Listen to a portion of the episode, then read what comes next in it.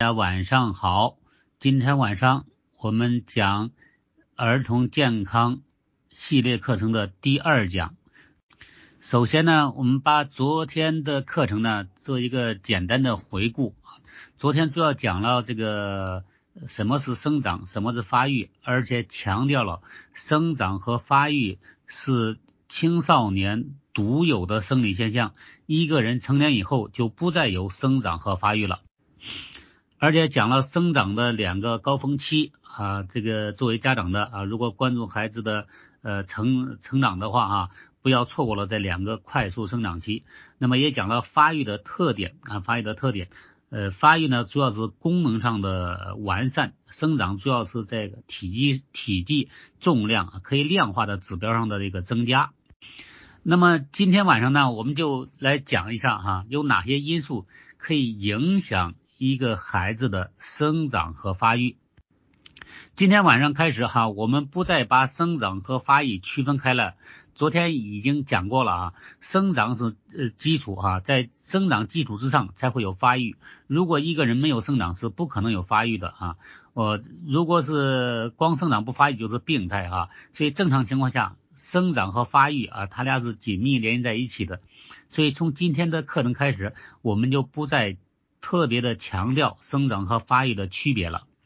我们都假设生长和发育是同步进行的啊，所以这个今天晚上讲影响生长发育的这个因素呢，既可以影响生长，也可以影响发育啊，这个呢我事先交代一下。那么影响孩子生长发育的因素呢，我们高度概括的话，可以分成两大类，第一类就是遗传因素。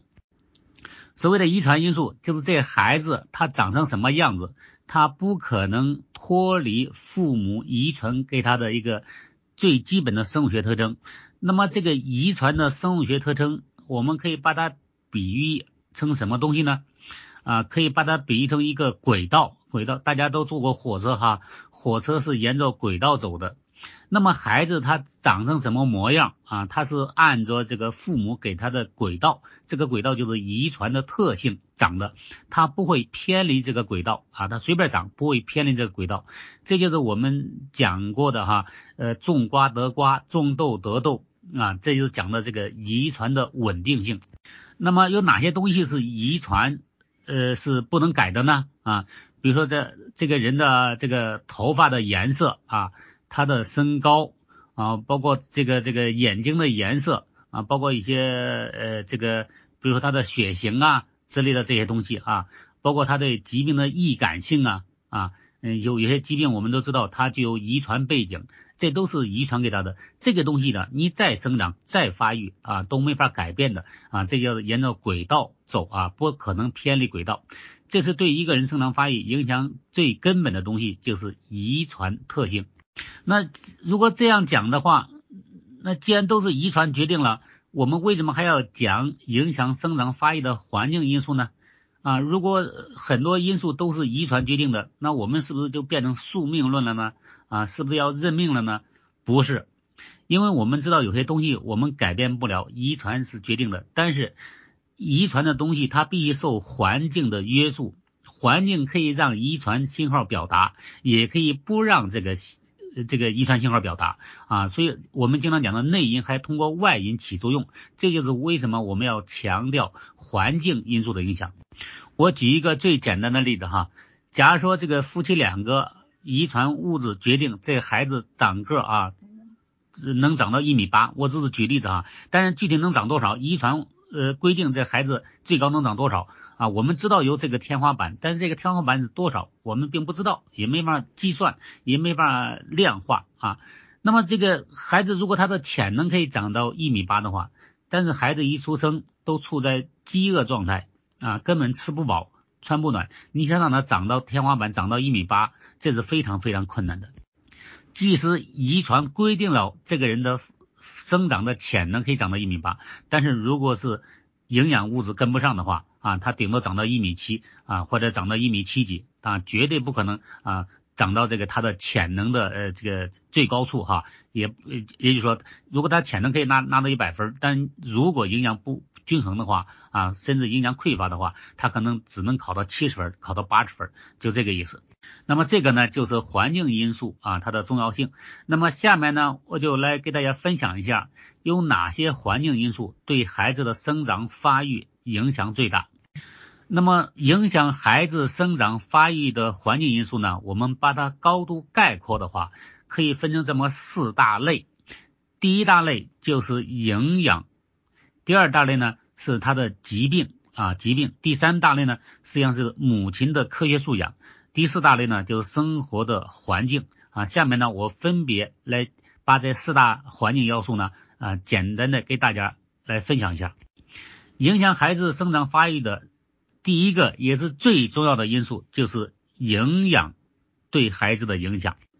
那什么是营养呢？就是孩子在生长发育的过程中，他有没有得到足够多的营养的供应？在第一节课我们讲过哈。孩子先生长啊，伴随着生长才会有发育。那么生长呢，是体积的增大、个头的增高啊，组织器官的呃这个体积变大。那么我们身上的每一个东西，只要我们身体的活细胞，包括死掉的每一个东西，都是我们一日三餐饭里面的营养素转化来的。所以一个人如果生活啊。我们讲都是非常极端了哈，这个极端啊，假如说一日三餐都没吃饱饭，或者饭里的营养物质极度的不平衡，那么孩子的生长是百分之百的会受到影响的。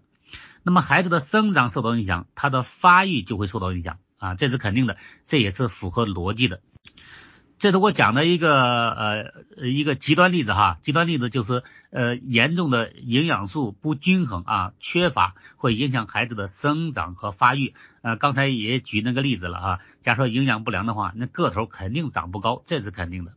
那反过来讲哈，我们讲的哎说这是老百姓说的，经常讲的是就营养过量了哈，实际上不是过量，也是不均衡。我举个例子，比如说现在生活条件好了，那这个人孩子呢？从小吃高热量的东西啊，我曾经见过在麦当劳、肯德基，有些家长竟然带着孩子在麦当劳、肯德基给孩子过生日。大家想想，如果一个孩子从小啊吃那些高热量的东西的话，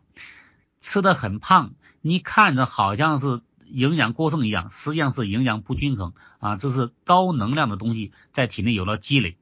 那么这孩子他将来他在随着他的生长发育，他得二型糖尿病的概率啊，得关节炎的概率，胆结石的概率啊啊，包括这个心脑血管疾病这种疾病概率就非常非常的高啊。所以这个营养对人的生长发育是影响最大的，也是最基础的因素。所以作为家长，如果希望孩子健康的生长发育的话，至少。这个家长里面啊，至少有一个要懂得什么是均衡的营养啊，要知道一个人要健康的成长需要哪些营养素啊，吃多少营养素啊才叫均衡，这些最基本的科学常识一定要有的。这是对孩子的生长发育影响最大的就是营养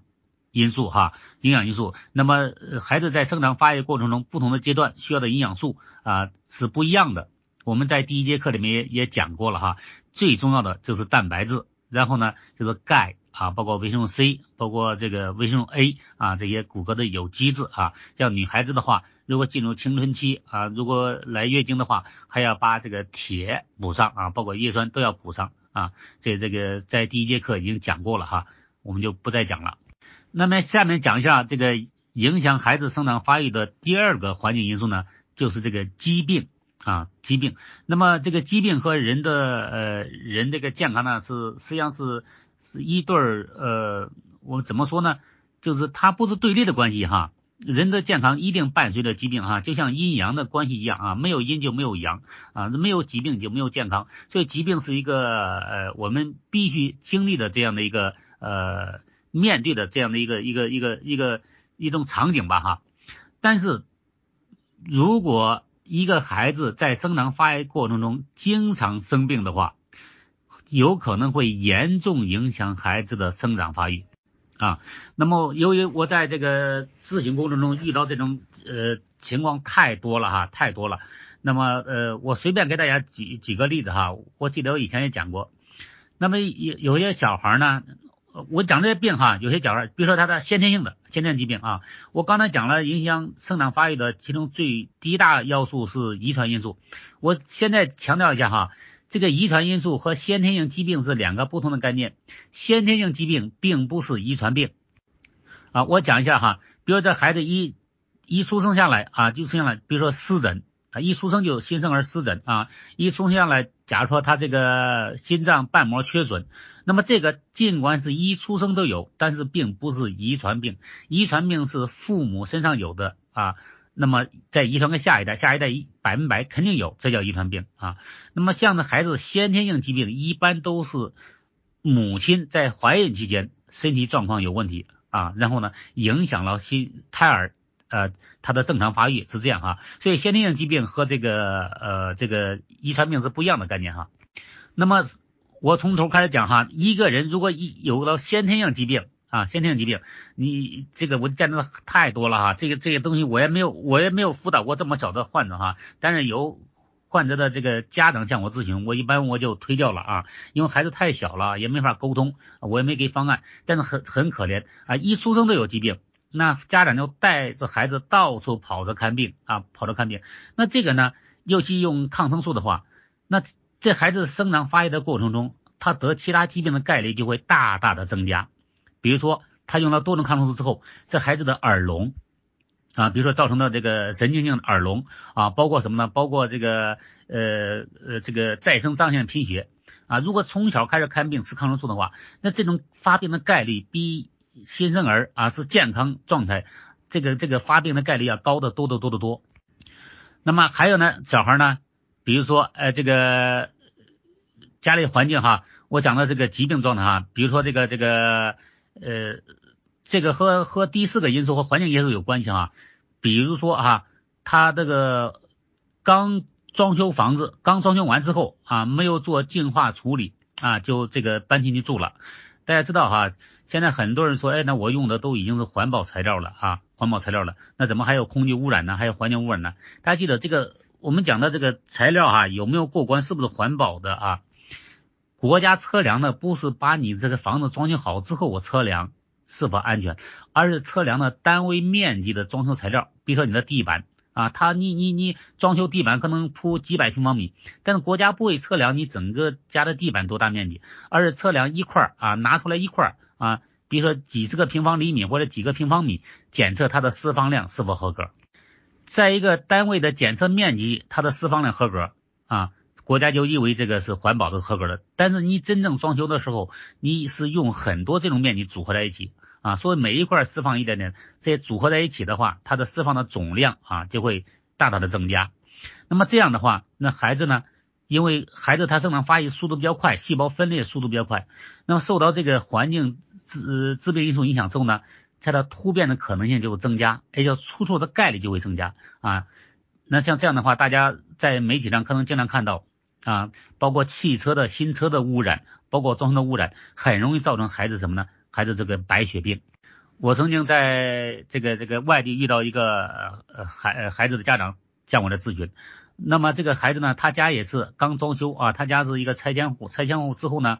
国家补贴的八百万的现金，又给他了一套房子啊，所以他在家里做了一个很豪华的装修。装修我刚才讲了，装修它里面可能就有污染啊，这个这个污染没有做很好的处理。那么那这个呢，也不是说哎做了装修房子一定会得病，最关键是什么呢？最关键是他孩子的学校在暑期暑假，孩学孩子的学校也装修了啊。都趁着这个暑假啊，当然装修的工期都很紧张嘛，这个很快就处理了。那么这个孩子呢，实际上是一开学在学校的话是一个新装修的教室，回到家呢是新装修的房子。大家想一想，那么他待在有毒的环境中呢，比一般的孩子呢要时间要长得多得多，所以他的风险也大了很多。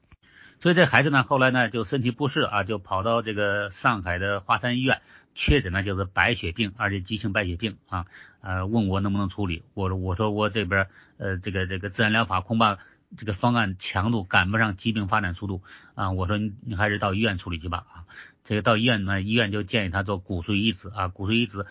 估计至少得上百万啊，骨髓移植之后啊能不能控制哈，要不要吃抗排异排异药物，那都那都不敢说哈。那都不敢说，所以这是个很大的风险啊。所以我们作为家长呢，一定要把孩子的安全放第一位，把孩子的健康放第一位啊，尽量不要让孩子生病。孩子一旦生病，会严重影响孩子的生长发育。那么我在三疗医院上班的时候呢，我当年我们做这个造血干细胞的研究哈，我们要用到这些牛血清啊、马血清啊啊，有一个给我们供这个血清的啊这个业务员啊，他女儿呢就是长期的溃疡性结肠炎。大家知道，长期的溃疡性结肠炎呢，就是大便次数特别多啊，而且大便带血啊，是一个小女孩。那么小女孩呢，她这个因为大便次数太多了啊，甚至放屁都会拉裤子。这孩子呢就害羞，就学都没有上啊，学都没有上，啊，到处看呢也看不好，所以这个呃母亲呢就非常的苦恼。孩子呃已经十六岁了哈，他十六七岁啊，正爱美的时候不能上学啊，而且这病呢也也也也也非常困扰他，所以就在家躺着也不出门啊。他身高呢当时身高还只有一米四几啊，他已经病了很多年了，没怎么发育都。那么他当时呢，我已经了解这个营养素是健康的物质基础这个最基本的概念了啊，而且也开始用这种理论来调理患者了啊，所以这个孩子的母亲向我咨询的时候呢，我就给他了一个建议哈，做营养素的强化方案。大概不到三个月吧，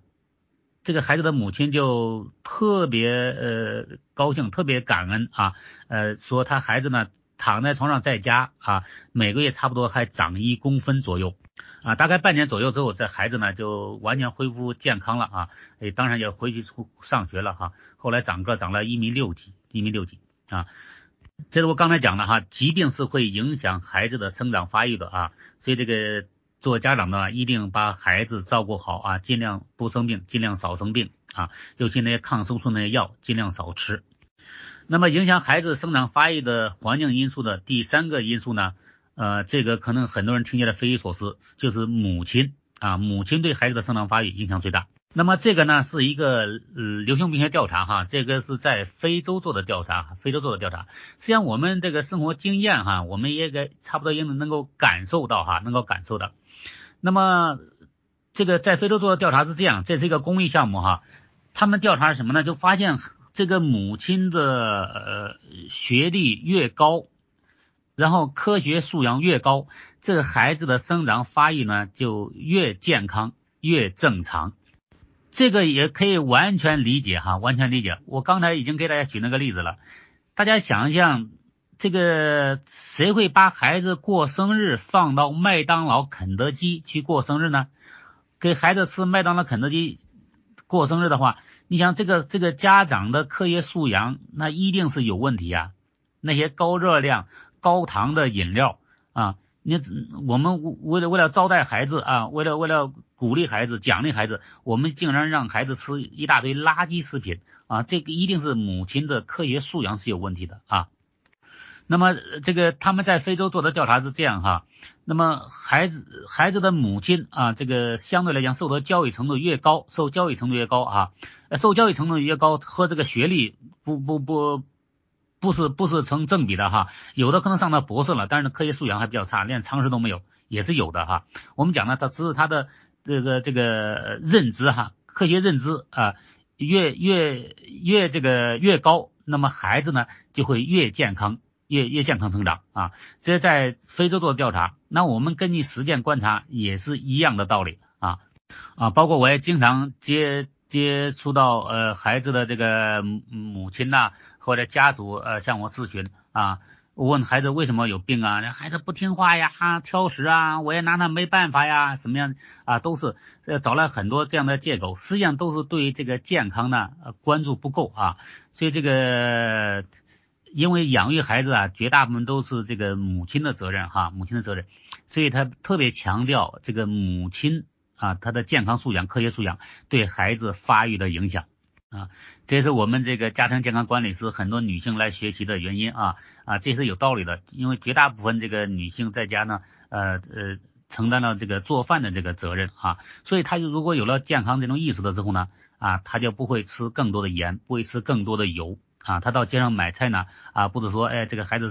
爱吃啥买什么，而是什么东西呃可以让家人生活的更健康。更均衡，他买什么啊？这都是先有意识后有行为啊，才会有结果。这是影响这孩子生长发育的第三个因素啊，就是母亲的这个科学素养啊对孩子的影响。那么还有一个呢，这个第四个呢，影响孩子生长发育的因素呢，就叫环境因素，叫生活环境。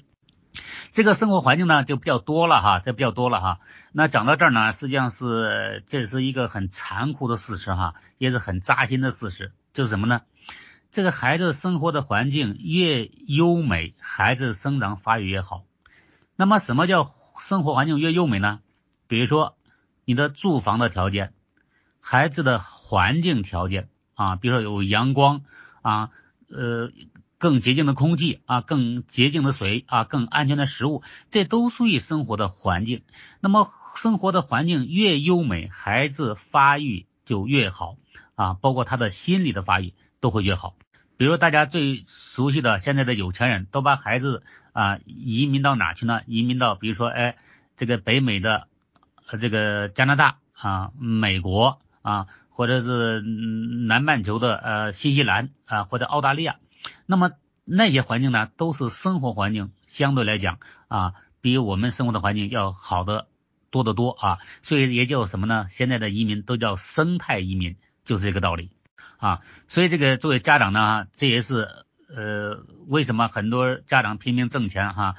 希望买大房子，希望买呃地段好的房子的原因。都是希望什么呢？都是希望创造一个好的生活环境啊，而且买房子呢，尽量买向阳的房子啊，都是这个道理。这就是环境啊，生活环境对孩子的生长发育啊是有重大影响的啊，这些影响呢都是潜移默化的影响。那么这个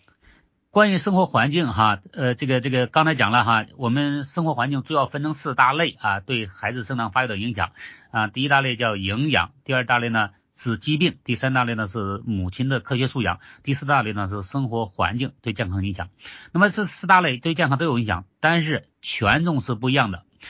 对生长发育影响最大的还是营养啊。所谓的营养啊，就是我们饭里面的营养物质，实际上就是营养。那么除去营养，其他都没有呃这个，如果离开了营养哈，那些东西都不存在哈，都不存在。那么下面呢有一张图啊，给大家看一看啊，这张图非常典型的反映了这个营养是健康的物质基础这个概念。这张图呢是在朝鲜和韩国的三八线上，大家知道哈，现在三八线是一个停火线，理论上讲这个战争状态还存在啊，这是暂时停火了。现在呢三八线呢是三国共管的啊，有美军，有韩国军人，还有个北朝鲜的军人。那么这张照片呢，大家看的时候呢。呃，这个照的角度呢，可能有点问题，好像中间这个朝鲜军人被绑架了一样，实际上不是，是这三个军人都在迈步向前走。那么这张图的左侧呢是美军，右侧呢是朝军呃韩国军人，正中间那个是北朝鲜的军人。大家通过这张图可以看到，军人应该在三八线上值班的军人哈，应该是挑得型最好的、最威武的军人。大家来看哈。站在正中间的北朝鲜的军人，相对美军和韩国军人，不是矮一头，而是整整矮两头，可能都不止。为什么会出现这种情况呢？是因为从九零年开始，北朝鲜开始连年自然灾害，到现在都没有结束，整个粮食供应非常紧张。粮食供应非常紧张，就是大家吃不饱饭，就是营养不良嘛啊。所以他们征兵的身高已经从一米五零已经降到一米四二了，所以看起来完全像个娃娃兵一样。所以这张图我们就知道哈，因为韩国和朝鲜是同宗同族，所以这个身高的差距我们是没法用遗传来基因来解释的啊，因为他们都是同一个民族啊，只能用什么呢？只能用营养不良来解释。啊，这就是营养素是健康的物质基础，这个最基本的概念啊。所以在影响孩子生长发育的四大环境因素里面，营养因素占的权重最大，而且营养素均衡了、充足了，孩子也不会生病，生病的概率也会低得多得多得多。那么这是今天晚上我给大家分享的哈。关于影响孩子生长发育的啊这个因素哈，两大类，一大类是呃遗传啊遗传，遗传呢是一个轨道，在孩子的生长发育只能沿着这个遗传的轨道走啊，但是尽管我们孩子生长发育不能偏离轨道，但这并不代表我们就是宿命论啊，因为遗传规定的天花板是多少，我们并不知道。而良好的环境条件可以让我们的遗传的潜质发挥到极致，这就是为什么我们强调环境因素原原因，因为环境因素是可控因素，而这个遗传因素呢是不可控因素啊，所以我们把重点努力的重点放在可控因素上。今天晚上给大家分享的这四种可控因素，每一种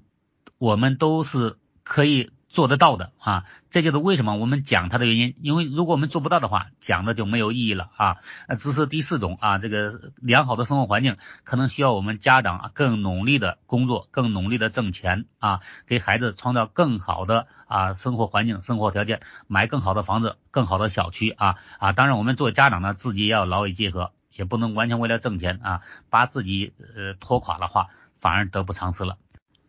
啊，这就是今天晚上我给大家分享的哈，关于影响孩子生长发育的呃环境因素啊，环境因素四大类啊，我希望这些知识呢对大家有帮助啊，谢谢大家的聆听。